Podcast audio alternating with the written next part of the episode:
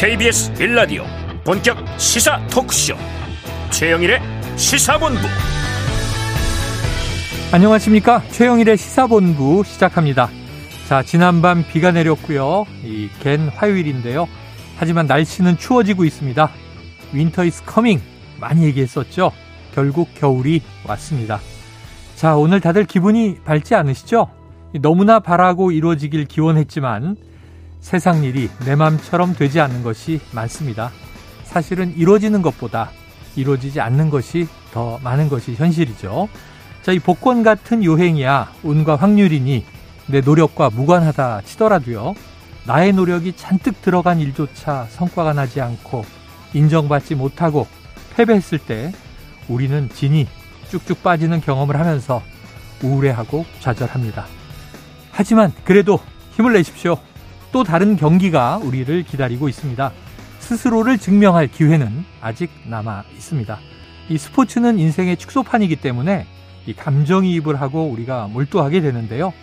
이 꼭 카타르 월드컵 이야기가 아니어도 우리는 매일매일 각자의 경기를 치르며 살아가고 있습니다. 자, 화요일 경기도 반환점을 돌고 계시죠? 이 시사본부가 여러분을 응원합니다. 세상 돌아가는 정보로 오늘 여러분의 경기 전력에 도움을 드리겠습니다. 최영일의 시사본부 지금 출발합니다. 네, 1부에는요, 오늘의 핵심 뉴스를 한입에 정리해드리는 한입뉴스 기다리고 있고요. 아, 어제 아쉬웠던 가나전, 현지에 나가 있는 한준희 KBS 해설위원과 다시 한번 짚어보겠습니다. 그리고 마지막 포르투, 포르투갈과의 3차전을 전망해 봅니다. 자, 오늘 2부에서는요, 화제의 인터넷 뉴스를 다뤄보는 Street News Fighter 준비되어 있고요. 이어서 정치권 취재 뒷이야기를 들어보는 불사조 기자단 그리고 IT본부까지 준비가 되어 있습니다.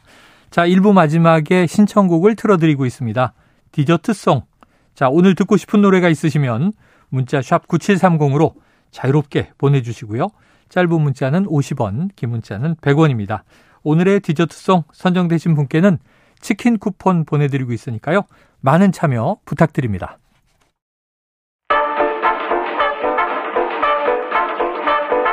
최영일의 시사본부 한입뉴스.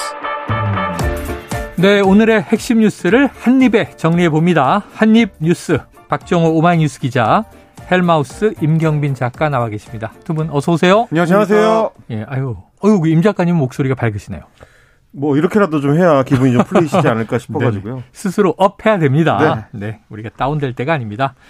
자, 오늘 첫 번째 소식은요. 이 화물연대가 안전운임제, 일몰제 폐지, 또 품목 확대를 요구하면서 파업에 들어간 지 엿새째를 맞고 있는데요. 자, 윤석열 대통령 화물노조 집단 운송 거부 사태에 대응해서 시멘트 운송 분야에 대해서 업무 개시 명령을 발동한 겁니까? 네, 그렇습니다. 어. 이 원희룡 국토부 장관이 발동을 했는데요. 예고가 됐던 겁니다. 네. 윤석열 대통령이 오늘 오전에 용산 대통령실에서 국무회의를 주재를 해서 모두 발언 을 통해서 어떤 얘기를 했냐면 네. 정부는 오늘 우리 민생과 국가 경제 초래를 더 심각한 위기를 막기 위해서 부득이 시멘트 분야의 운송 거부자에 대해 업무 개시 명령을 발동한다라고 얘기를 했고 네. 아, 시멘트 철강 같은 물류가 중단돼서 전국의 건설과 생산 현장이 멈췄다. 우리 산업 기반이 초토화될 수 있는 상황이다. 아울러 국민의 일상생활까지 위협받고 있다라고 배경을 설명을 했습니다. 네네. 그리고 덧붙인 말이 있었는데요. 제 임기 중에 노사 법치주의를 확고하게 세울 거다. 아, 불법과는 절대 타협하지 않을 거다. 아, 그리고 법과 원칙을 바로 세우고 불법 파업의 악순환을 끊어서 국민들의 부담을 막고자 하는 만큼 국민들께서 음. 많은 불편과 고통을 받게 되실 것이지만 이걸 좀 감내해 주시기를 간곡히 부탁을 드린다라고 얘기를 했습니다. 예, 초유의 업무 개시 명령 발동 대통령의 발언에는 노사 법치주의라는 말이 들어갔습니다. 네.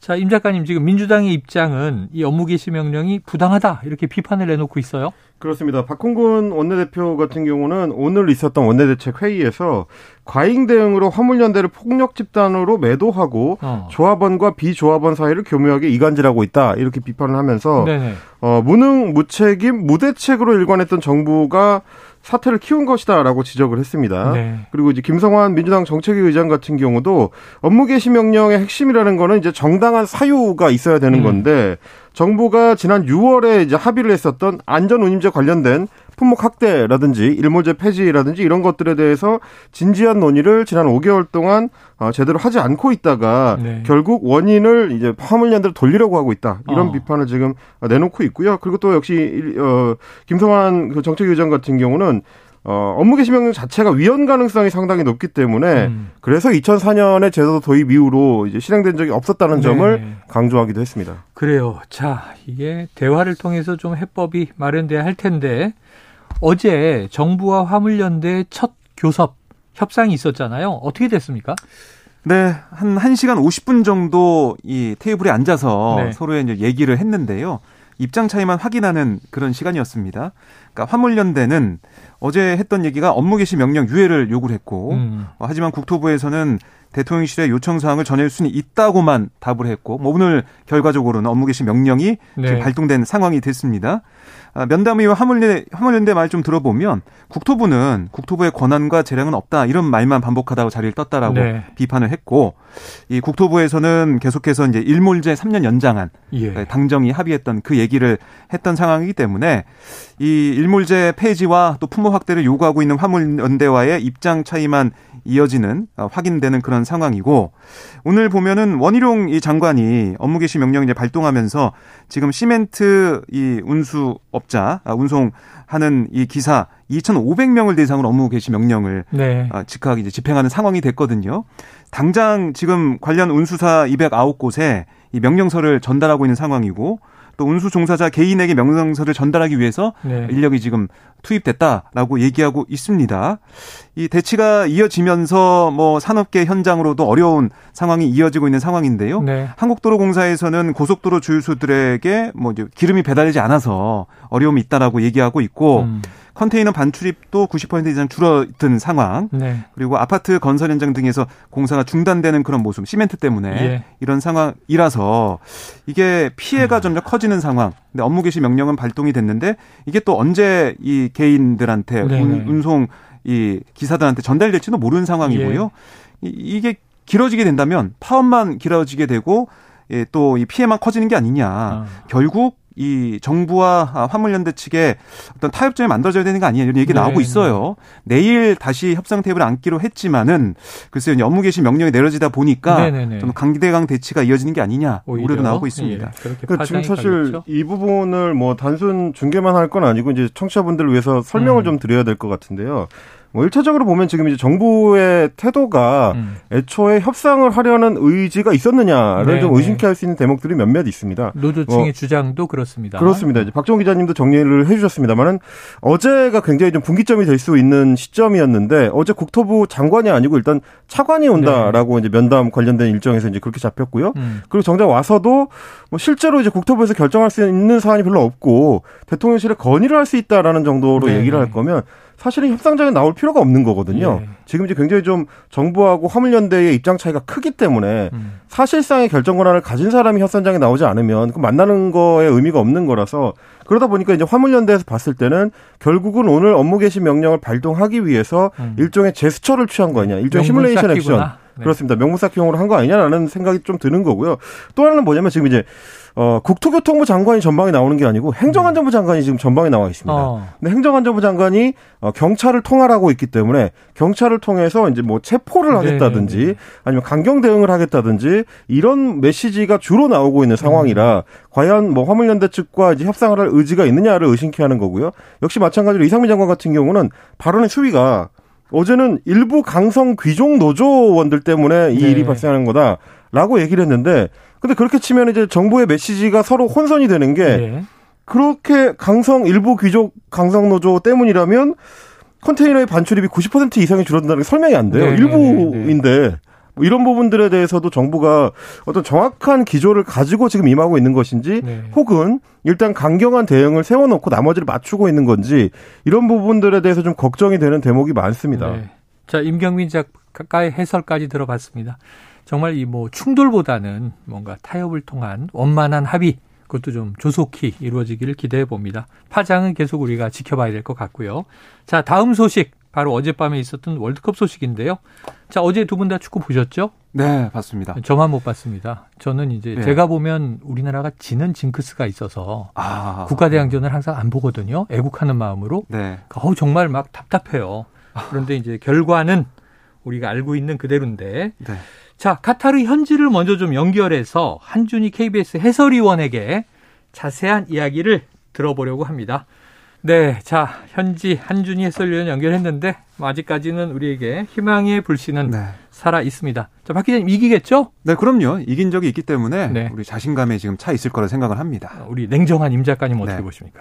일단은 호날두 선수가 선발 출장을 하면 네. 이길 수 있다. 아, 아 한국, 한국 선수들 호날두가 나오면 이길 수 있다. 그렇습니다. 호날두 선수에 대해서는 굉장히 깊은 앙심을 갖고 있기 때문에 용서하지 않을 겁니다. 국민들의 한을 좀 풀어줘야죠. 그렇습니다. 호날두를 꺾는 것도 또 재미가 있겠네요. 알겠습니다. 다음 이슈로 넘어가 봅니다.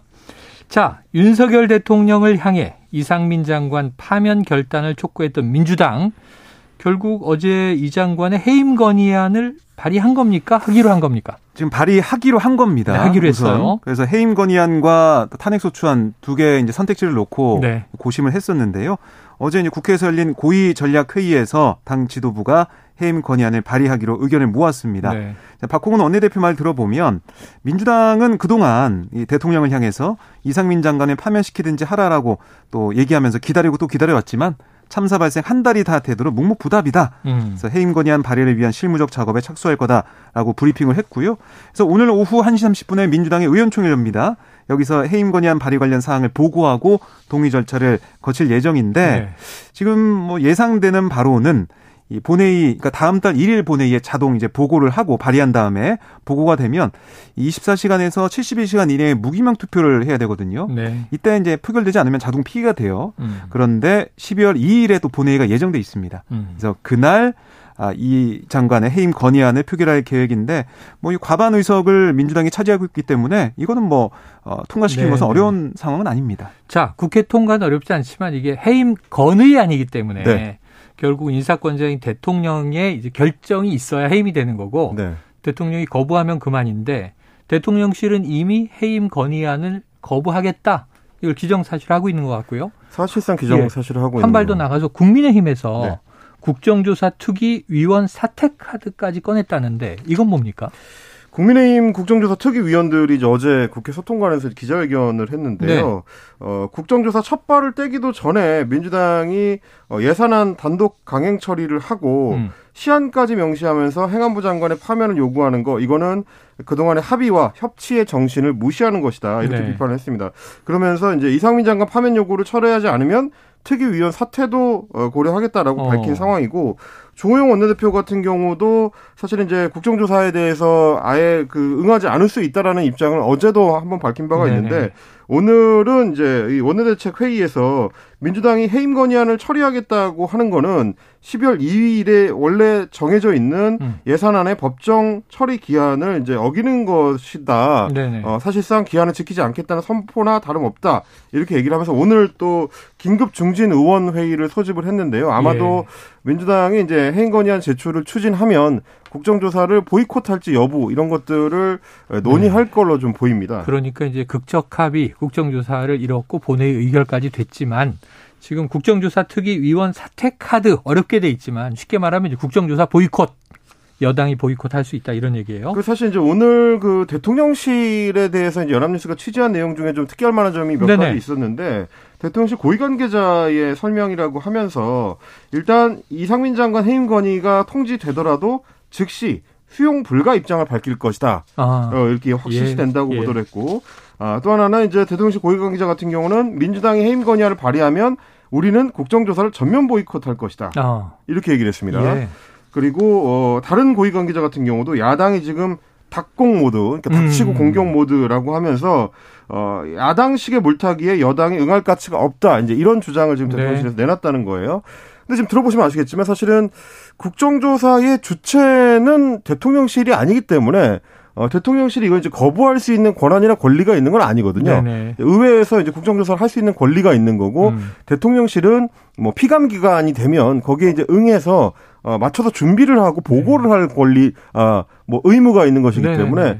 대통령실에서 이런 대응을 하는 게 과연 의회 정치에 맞느냐라고 예, 예. 생각을 해보면 좀 의아한 점들이 많이 있습니다. 음. 그러니까 강경한 입장을 보이는 것도 좀 애매한 게 원래 이제 헌법상으로 대통령한테 이제 장관에 대한 해임 건의안을 어 국회가 제출할 수 있도록 해놓은 것은 실제로는 국회가 뭐 탄핵 절차를 밟는 데 있어서 여러 어려움이 있기 때문에 음. 대통령의 정치적 결단에 대한 일종의 보조 장치로 네, 네, 네. 달아놓은 거라서 박근혜 정부 이전에 모든 대통령들은 해임 건의안이 통과되거나 통과될 기미가 있으면 장관을 사퇴시켰거든요. 네. 근데 이제 박근혜 정부 때 한번 전례가 남은 이후로 마치 해임 건의안을 대통령이 무시하는 게 당연한 권리인 것처럼 지금 인식되고 있는 음. 분위기가 좀 있는데 네. 이거는 다소 좀 우려되는 지점이 있다. 이거 한 번 더 말씀을 좀 드리고 싶습니다. 네, 법리적으로 보면 뭐 대통령이 인사권자고 해임 건의를 받았지만 거부할 수 있다. 이 자체는 뭐 네. 법적 권한으로 문제는 없는데 이 정부와 여당이 함께 움직여서 국정조사는 국회가 하는 거잖아요. 그런데 여당이 대통령실과 보조를 맞춰서 이 보이콧을 한다. 요거는 조금 합의한 것에 따라서는 여당의 역할이 또 스스로 좀 이제 물러나는 거 아닌가 하는 걱정도 되는데 자 아까 언급해 주셨지만 결국 이번 주 이 금요일이면 예산안 처리의 법정 기한이 돌아옵니다. 지금 이상민 장관 거치만이 아니라 여야가 내년도 예산안 심사를 놓고도 공방을 벌이는데 어떤 쟁점이 있는 겁니까? 네, 그러니까 계속해서 여야 지도부의 얘기를 쭉 들어보면 네. 지금 윤석열 정부 첫 예산 이걸 뜯어보면 민생 예산이다라는 게 국민의힘의 주장이고. 강조점이에요. 그래서 당연히 법정 기한에 신속하게 처리하는 게 민생 정치다라는 얘기를 하고 음. 있고 반면에 민주당에서는 어제 이재명 대표의 말을 좀 들어보면 아니 지금 보면은 이게 민생 예산이라고는 하고 있지만 뜯어 보면은 약자에게 좀 불이익이 돌아가는 그러니까 그 전에 아, 올해 이제 예산안과 비교해 보면 좋지 않은 부분이 있기 때문에 이걸 그대로 넘어갈 수가 없다는 얘기를 하고 있습니다. 그래서 이 민주당이 이제 여당과 예산안 합의가 안 되면 정부 동의가 필요한 증개금 빼고 뭐 삭감 수정안을 제출해서 이걸 또 단독으로 본회의 처리할 수 있다. 네. 이런 여러 가지 시나리오 중에 하나로 거론되고 있거든요. 어.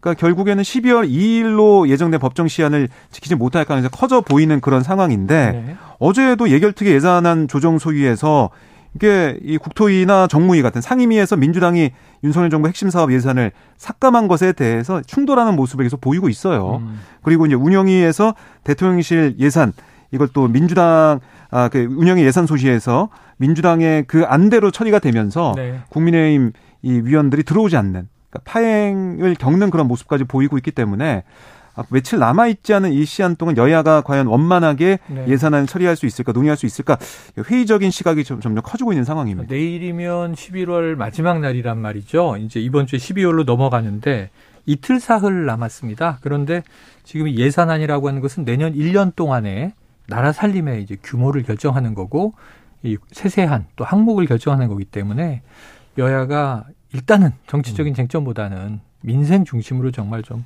합의를 해줘야 하는 이게 이제 시한이 말이죠. 워낙에 촉박하게 돌아가고 있어서 그 점이 좀 걱정되긴 네네. 하지만 저는 오히려 지금 이제 예산안 처리를 둘러싼 음. 갈등은 그나마 지금까지 봐왔던 다른 갈등들에 비해서는 훨씬 건강한 논쟁이 아닌가 음, 싶습니다. 인생 중심이고. 그렇습니다. 왜냐하면 지금 이제 국민의힘에서 주장하는 거는 민주당이 삭감한 예산이 윤석열 정부의 핵심 추진 사업 중에 하나인 이제 공공 분양 주택 예산 네네. 1조 원 넘는 수준의 그 공공 분양 주택 예산을 삭감했다고 주장을 하면서 예.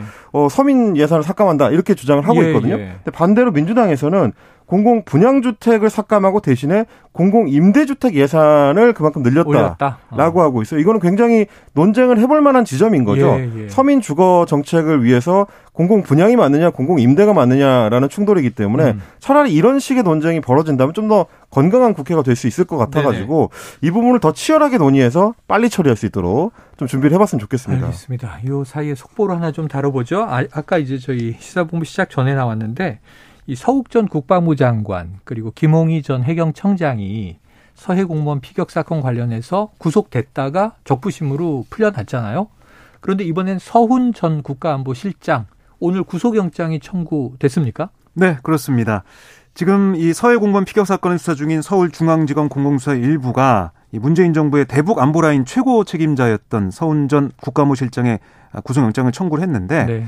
그러니까 이 검찰이 가지고 있는 혐의 이런 겁니다. 생각하는 혐의는 서 전 실장이 이 해양수산부 공무원 고 이대준 씨가 북한군에 살해된 그러니까 이튿날 2020년 9월 23일 오전 1시쯤 이때 이제 관계장관 회의가 열렸거든요. 네네. 네. 이 씨의 자진 월북을 속단하고 이와 배치되는 기밀 첩보를 삭제하도록 관계부처에 지시한 혐의 네. 이거 좀 두고 있는데 음. 아, 서훈 전 실장 여기에 대해서 강하게 좀 반박을 하고 있습니다. 네. 그리고 뭐 달라진 게 없는데 왜 지금 정권이 바뀐 다음에 음. 다시 이 문제가 이렇게 나와서 법적 처리까지 하려고 하느냐라는 네. 얘기가 민주당에서 계속 나오고 있는 상황입니다. 그래요. 이것도 참 오래 이제 끌고 가고 있는 그런 문제죠. 알겠습니다. 자, 오늘 한입 뉴스는 여기서 정리하겠습니다. 박정호 기자, 임경빈 작가 수고하셨습니다. 고맙습니다. 고맙습니다. 자, 오늘의 디저트송은요. 청취자 2708님 월드컵 가나전 응원했는데 골이 들어갈 듯 말 듯 아쉽더라고요. 이 표기법에 따라 아예우 혹은 아이유라고 불리는 가나 선수들도 있던데 이 울랄라 세션과 아이유가 부른 애타는 마음 신청해 주셨습니다. 아 이게 참 이 곡을 고르신 이유가 묘하네요. 자 노래 듣고요. 저는 2부로 돌아오겠습니다.